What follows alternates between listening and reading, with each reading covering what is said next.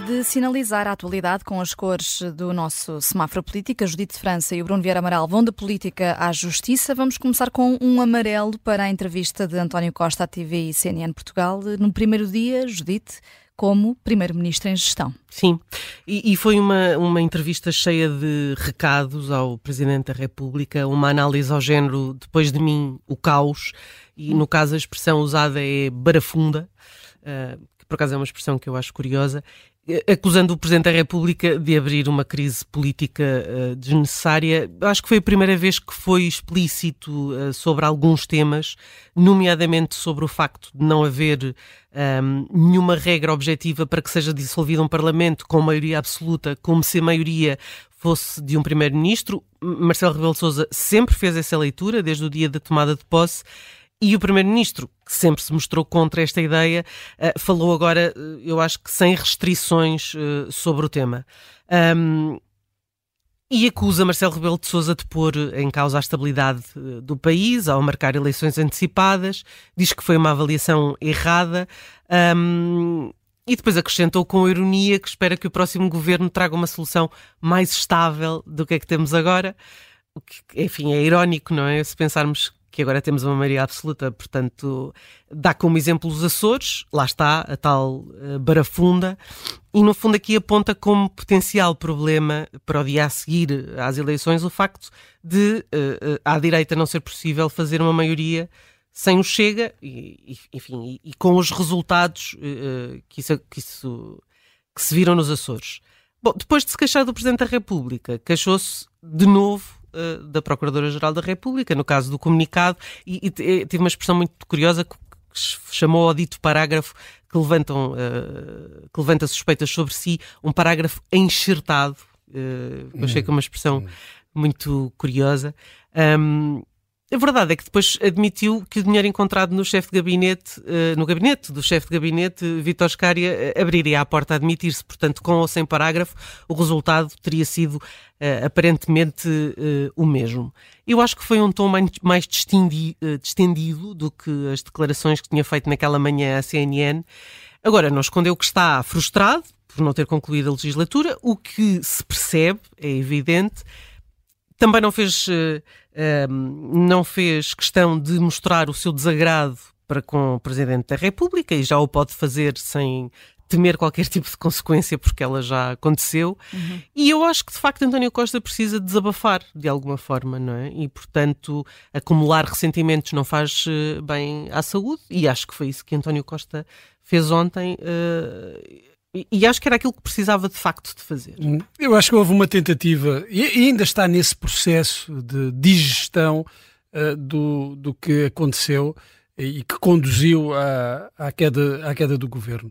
António Costa tem clara noção, quanto a mim, uh, que desperdiçou a maioria absoluta, que o governo já tinha acumulado num ano e meio demasiados uh, problemas, casos. Uhum. demasiados casos, que resultaram de escolhas que envolveram pessoas escolhidas por ele para, para estarem perto do seu círculo de poder.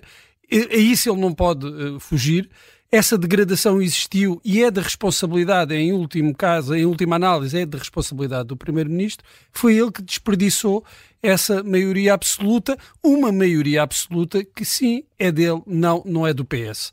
Ah, é, essa questão é, é, uma tentativa de atirar areia para os olhos. Mas, uh, mas não é uma questão jurídica, não é? Não é uma questão legal, é uma questão de percepção. É, é uma questão, é uma, uma questão política, de percepção política, e, e, de outra forma também Marcelo Rebelo de Souza não, não a teria invocado logo quando uh, deu posse ao governo, uh, colando António Costa a, a, uma solução governativa. Sem António Costa não haveria, não haveria governo, porque essa era uma maioria absoluta de, de António Costa. E por mais que nós uh, andemos a tentar a dar a volta às coisas e a dizer que há uma legitimidade, todos nós temos consciência que não havia legitimidade uh, política para um governo que não fosse liderado por António Costa. Ora, se António Costa se arrependeu, ele diz que não se arrepende de nada mas se arrependeu logo que apresentou a sua demissão, isso é, é, um problema dele. A verdade é que não tinha condições, nem que fosse quando foi encontrado depois o dinheiro. Foi no dia seguinte. No, no, dia seguinte, não tinha condições para continuar no governo. tentar passar a responsabilidade de uma crise política para Marcelo Rebelo de Souza perante estes factos é uma jogada que só revela que António Costa ainda não processou bem aquilo que aconteceu. Uh, e bem, quando processar vai continuar a dizer o mesmo. Vai continuar, vai continuar a dizer o mesmo, mas por muitas voltas que dê à, à questão, vamos uh, chegar ao, ao fulcro, por muito que Marcelo Rebelo Sousa tenha errado noutras ocasiões, Uh, creio que aí esteve bem, não tinha outra, esteve bem porque não tinha outra alternativa. António Costa não, não lhe deixou outra alternativa que não a demissão do governo. Hum, e foi um caso judicial a provocar esta crise política e é precisamente sobre justiça e sobre política que continuamos a falar também, mas sobretudo sobre justiça agora, Bruno Vieira Amaral, o teu uh, semáforo é aqui a propósito de João Galamba que esteve quatro anos a ser escutado. Quatro anos, e quer dizer, uh, não, não, não, não tem que ver com João Galamba. Uh, e eu, eu, tenho ouvido algumas defesas, assim, mais ou menos, do, do Ministério Público e de toda esta investigação, pronto, trazendo para, para a discussão o caráter, a personalidade política uh, de, de, João Galamba. Isso não interessa, não interessa para nada. Não posso estar em mais desacordo e acho que, uh, enquanto personalidade política, João Galamba uh, mostrou ao longo destes quatro anos que, que, até para o próprio governo era, era um ativo tóxico. Ora, isso, nada disso justifica, estamos aqui a falar num plano diferente, nada disso justifica que um cidadão, um governante ou não, esteja durante quatro anos sob escuta, ainda que não possam não ter sido os quatro anos mesmo, mas durante quatro anos foi alvo de, de, escutas. Essas escutas são validadas por um, por um juiz de instrução. São autorizadas? São autorizadas. São validadas. Eh, portanto, aí também podemos dizer que, bem, do ponto de vista eh, legal é inatacável, mas todos nós sentimos. Mas há uma bom percepção, senso, de bom claro, senso, é? há, há uma sensação de um abuso, até para o resultado que até agora apareceu de, de, dessa investigação.